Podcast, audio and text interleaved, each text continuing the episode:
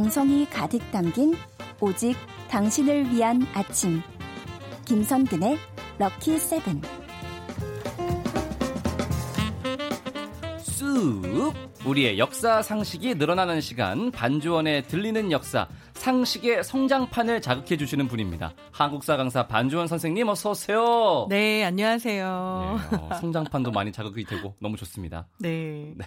저의 성장판도 좀 위로 자극이 돼서 커야 될 텐데 이 옆으로만 자극이 되는 것 같아서. 네, 저는 배에 성장판이 있나 봐요.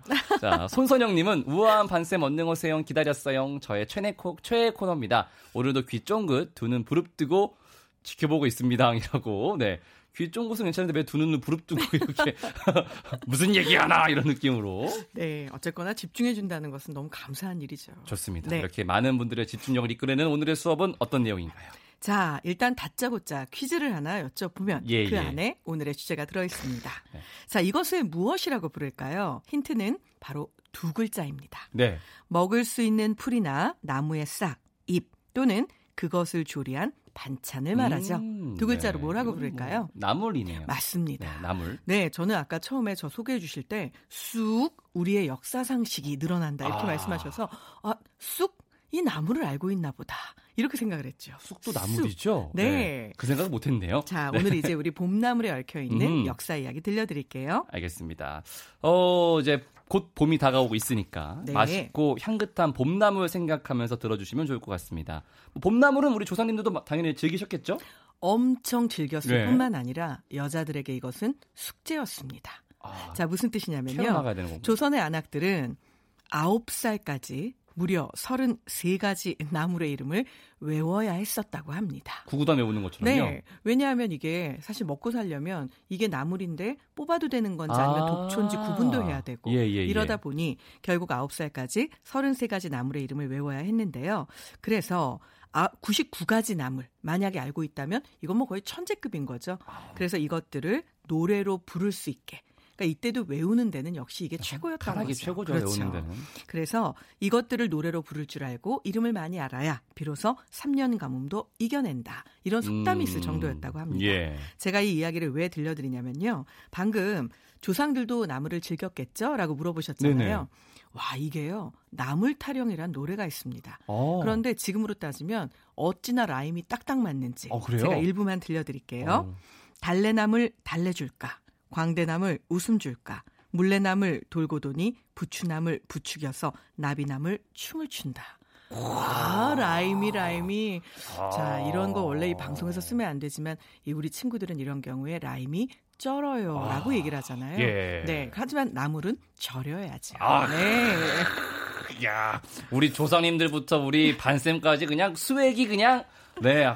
네. 초철 넘칩니다. 네. 저 지금 수액하면서, 고로쇠 수액을 할까 말까. 아니 우리 왜 이렇게 생각이 비슷한 거죠? 그래서 지금 네. 할까 말까 고민하다가 하면 안 될 것 같은데라고 그러니까 생각했는데. 이게 우리가 해도 되는 게요. 이게 바로 역사와 전통입니다. 아. 지금 조상님들 보세요. 쑥나물 쑥쑥 크니 장대나물 네. 따라 큰다. 냉이나물 된장 무치고 고사리나물 반찬 만들고 취나물에 취해 볼까. 아. 요런 라임이 나오지 않습니까? 조상님들의 흥에 취합니다, 네, 진짜. 그럼요. 네.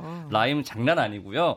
어, 얘기를 나누다 보니까 이 나물이라는 단어 자체가 굉장히 친근하고 네. 뭔가 향긋한 향기도 나는 것 같고 하는데 아, 나물은 무슨 뜻이에요? 나물? 자, 이 말의 어원은요. 신라 시대까지 거슬러 올라갑니다. 오래가네요. 자, 그런데 실라잖아요. 실라. 그런데 라물이죠. 네. 그죠? 아, 자, 이 말씀 그래요? 왜 드리냐면요. 네. 동원고략이라고 하는 책에 보면 신라 사람들은 흔히 물건의 이름 앞에 국호를 붙인다라고 되어 있습니다. 아. 자, 그래서 예를 들어 국을 나라라고 부르고요. 그리고 돌을 나락이라고 부르고요. 그리고 함은 나록이라는 말에서 나온 음. 것이고요. 나물이라 함은 결국 나 신라의 물건이다 라는 뜻에서 아, 나온 말이다 라고 되어 있습니다. 네. 그래서 나물이라는 말 자체를 조선시대 한자 학습서인 훈몽자회에서 처음으로 기록을 제대로 하게 되는데요. 이때 보면 명물기략이라고 해서 먹을 수 있는 풀이라는 말의 속언으로 나물이라고 하고 이것은 신라로부터 나왔다라고 쓰여 있습니다. 아, 그런 의미가 네. 있었군요. 네. 뭔가 다른 뭐 한자 두 개 이런 건 그냥 알았는데 그냥 그쵸. 신라의 물건이었군요. 네. 알겠습니다. 어, 봄나물은 생각해 보면 이제 맛도 좋고 뭐 봄이 되면은 다 이거 먹으면서 입맛을 돋우는데 예전에 조상들도 이런 거 먹으면서 입맛 돋우고 했겠죠? 아, 물론 먹은 후에는 입맛이 돋았을 그쵸? 것입니다. 네. 그런데 우리 조상들은요. 훨씬 더 실용적이고 조금은 가슴 아프지만 그래도 불행 중 다행인 이유로 아. 이것을 이용했는데요. 우리가 흔히 쓰는 말 중에 참 먹을 거 없다, 너무 배고프다, 예. 기근이라는 말 쓰는 거 아시죠? 네, 슬픈 네, 단어죠. 기근. 그런데 이 기근은요, 실제로는 기 플러스 근 각각 다른 뜻을 가지고 있습니다. 아, 그래요? 네. 기라고 하는 것은요. 이건 말 그대로 곡식이 아직 여물질 않아서 이것 때문에 생기는 굶주림. 음. 이걸 기라고 부르고요. 네. 근이라고 하는 건 채소가 아직 다 자라지 않아서 그래서 그 채소가 자라지 않았으니까 먹질 못하잖아요. 예, 예. 이것 때문에 생기는 굶주림을 근이라고 합니다. 그래서 그렇죠. 거군요. 기근이라는 건 결국 곡식도 여물지 않았는데 채소조차도 없을 때 기근이라고 부르거든요. 자, 아이고. 이런 경우가 되면 결국 우리가 알고 있는 이제 보릿고개 요거랑 네. 다 맞아 떨어져서 정말 굶주리고 배가 고프겠죠. 자, 그런데 이때 우리 조상들 바로 봄철이 돼서 아무것도 먹을 게 없는 그 보릿고개에 너무나 반갑게 땅에서부터 얼굴을 내밀고 저 있어요. 아하. 저 먹어도 된답니다. 이렇게 말하는 봄나물들의 이 아우성이 얼마나 고마웠을까요? 천만 다행이네요. 그렇죠. 그래서 실제로 태조 실록에 보면요. 봄에 난 나물과 홍귤, 사냥을 해서 잡은 것을 종묘에 천신했다. 봄에 나는 나물은 조상에게 먼저 바치는 것이 예의고 이를 통해 굶주림을 면했다라고 음. 쓰여 있습니다. 네. 자 그렇다면 이렇게 해서 이제 굶주림을 면한 건 면한 거였지만 사실 이 봄나물은요 보릿고개에 구원만 해줬던 음식이 아니라 구황작물이면서도 또 여러 가지 기록들이 남아있는 신기한 음식이기도 하거든요. 예, 예. 우리가 알고 있는 정조 임금은 매일매일 본인이 했던 일에 대해서 반성과 또 그 의미를 담아서 일성록이라고 하는 일종의 일기를 기록합니다. 아유, 네. 하셔라. 그런데 이제 왕이 되고 난 후에는 이 일기를 매일 쓰려니 바쁜 거죠. 예. 그래서 결국은 이것을 쓰는 기구를 따로 두게 되는데요. 이 기록에 보면 음. 나라에 심한 흉년이 들자 정조가 가난한 백성 대부분 푸성기를 먹고 연명하고 있으니 봄나물이 나온 뒤에는 소금과 장이 더 기묘하다. 특별히 명을 내려서 백성들에게 넉넉히 나누어 주어서 음. 그 봄나물이라도 좀 맛깔나게 먹도록 하자. 이런 기록이 나올 정도입니다. 네, 아유, 참 좋으신 분이네요. 네, 그럼요. 네, 그러니까요. 예. 일기를 근데 외주를 줬다는 게 좀 특이하긴 하네요. 세자 시절에는 스스로 쓰셨습니다. 아, 예, 예, 예. 적어도 그때 스스로 썼다. 좋습니다. 네. 어, 뭐, 보릿고개 기근이 참 가슴이 아픈 일이긴 합니다만, 그래도 봄나물 같이 배를 채울 수 있는 작물이 있어서 그나마 그나마 다행이네요. 네. 다행이죠. 예. 그리고 이것 때문에 생긴 아름다운 풍습도 있습니다. 어, 뭐가? 네. 사실 이게 사람이 힘들면 예. 그 힘들 때야말로 오히려 이제 사람이 사람한테 더 힘이 되고 이게 꼭 많이 남아서가 아니라 어려운 사람들끼리도 돕잖아요. 콩 한쪽 나눠 먹고. 예, 그렇죠. 그런데 중요한 건 콩 한쪽을 나누어 봤자 또 콩 한쪽일 때도 있거든요. 아, 예. 그래서 때로는 많이 가진 사람들이 스스로 우러나서 베풀어야 되겠죠. 예. 이 노블리스 오블리주를 나물로 실천하는 음, 풍습이 있었습니다. 어떻게 하는 거예요? 자, 이것을 우리는 나물서리라고 부르는데요. 어, 자, 나물서리, 산나물서리. 예. 그냥 말로 들을 때는 어느 집 가서 훔쳐왔나 이런 생각이 들잖아요. 예. 그런데 실제로는 아주 따뜻한 풍습이었습니다. 아. 자 보릿고개를 넘길 때 민가에 있는 가난한 안악들은 너무나 배가 고픈 거죠. 예, 예. 그럼 이 사람들이 산으로 올라갑니다. 그래서 이제 광주리에다가 지금 이 봄나물들 이제 몇 개 정도 캐서 사실 그게 뭐 얼마어치나 되겠습니까? 음. 이것들을 가지고 계속 나물만 먹고는 살 수가 없잖아요. 예. 이것을 그 동네에 있는 마을 최고의 부잣집으로 가져갑니다. 그래서 그 광주리에 있는 나무를 내려놓고 그 부잣집 안주인을 부르는 거죠. 음. 그러면 안주인이 바가지에다가 보리쌀과 같은 알곡식 있죠. 네. 배가 든든해질 수 있는 아. 이것을 가지고 와서 어머 벌써 봄나물이 한창이네라고 말을 하며 맞바꾸는 겁니다. 음. 사실 그 부잣집 그 안주인한테는 이 봄나물들 그렇게 많이 필요 없었을 겁니다. 그렇게까지는 필요 네. 없죠. 그리고 또 먹고 싶으면 노비를 시켜서 네. 채취하게 해도 될 일이죠.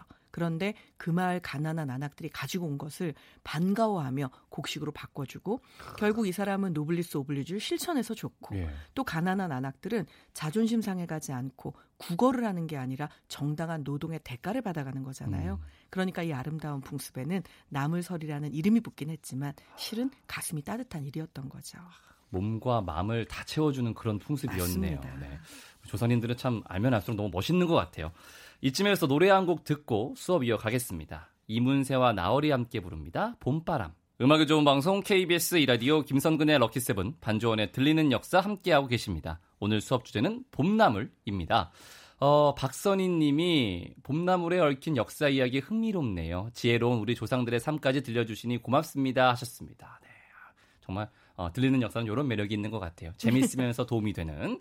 근데 그 밑에 있는 사연이 더 눈에 들어오네요. 다시 박선희님, 봄나물 삶아서 고추장과 들기름 넣고 만나게 비빔밥 먹고 싶네요. 아, 네.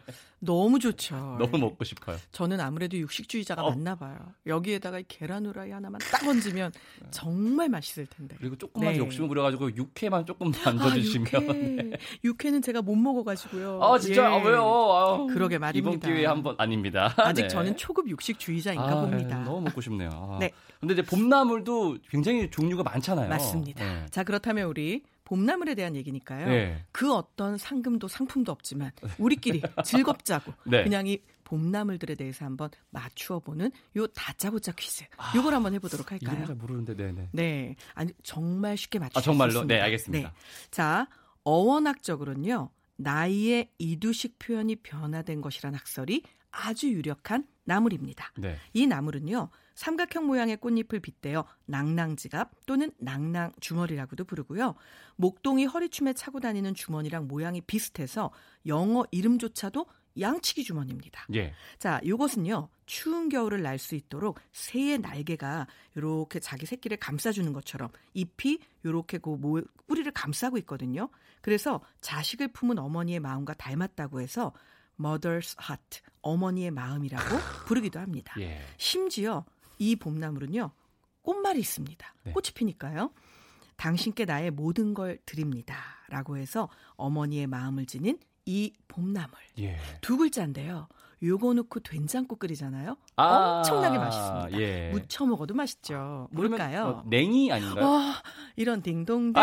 어유, 예. 이제 봤더니 뭐 거의 네. 나물 대통령 수준인데요. 이분은 전첫 번째부터 알고 있었어요. 네, 어, 이런 이런 이런 저 표정에 냉이가 뚝뚝 떨어지는 저 표정. 네, 바로 냉이였습니다. 냉이였군요. 네. 자, 그렇다면 두 번째 문제. 어, 어 근데 이 두 번째 문제는 냉이하면 또 바로 나오는 거여서 하지만 지금 맞추지 마세요. 아, 예, 예, 예. 자, 예, 예.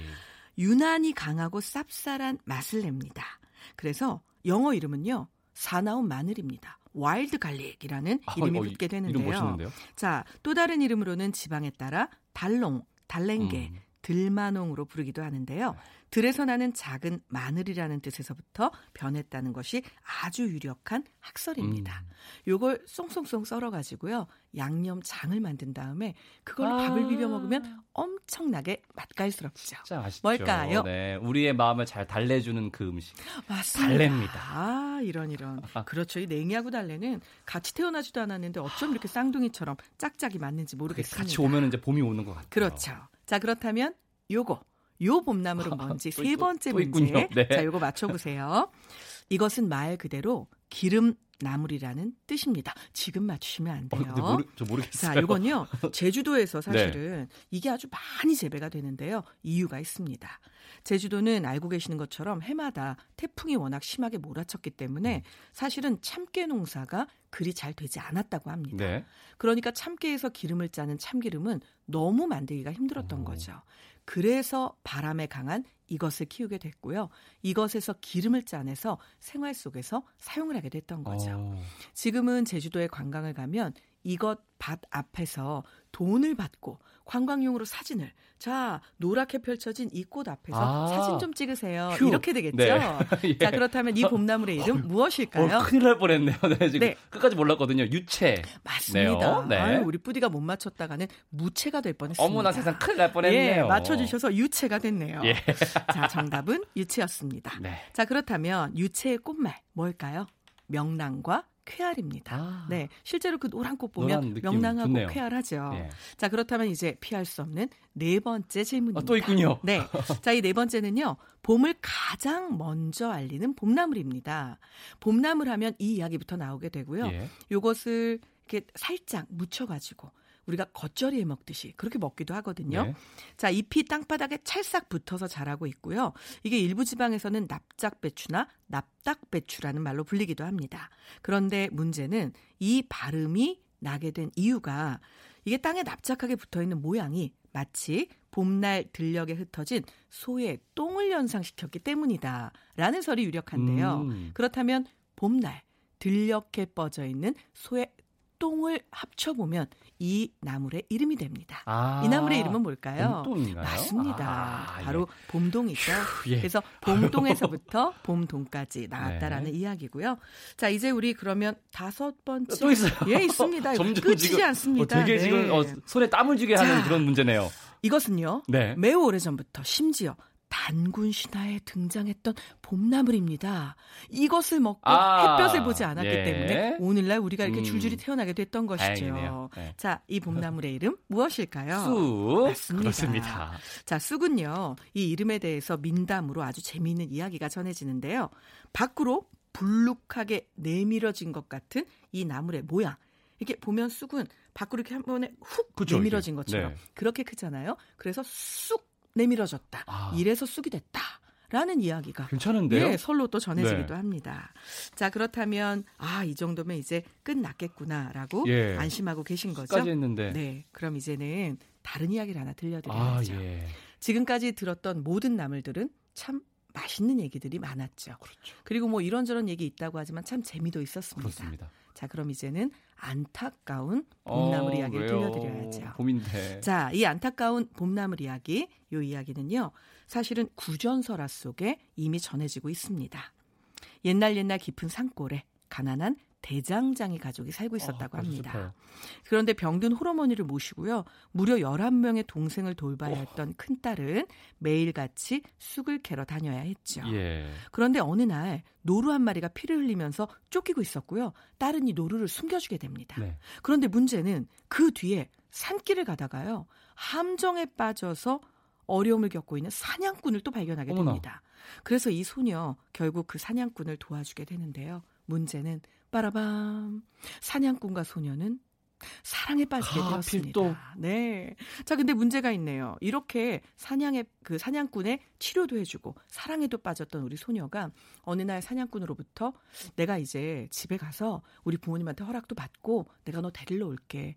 라는 말만 남기고 사냥꾼과 이별도 맞이하게 된 거죠. 어우. 소녀는 사냥꾼을 기다렸습니다. 네.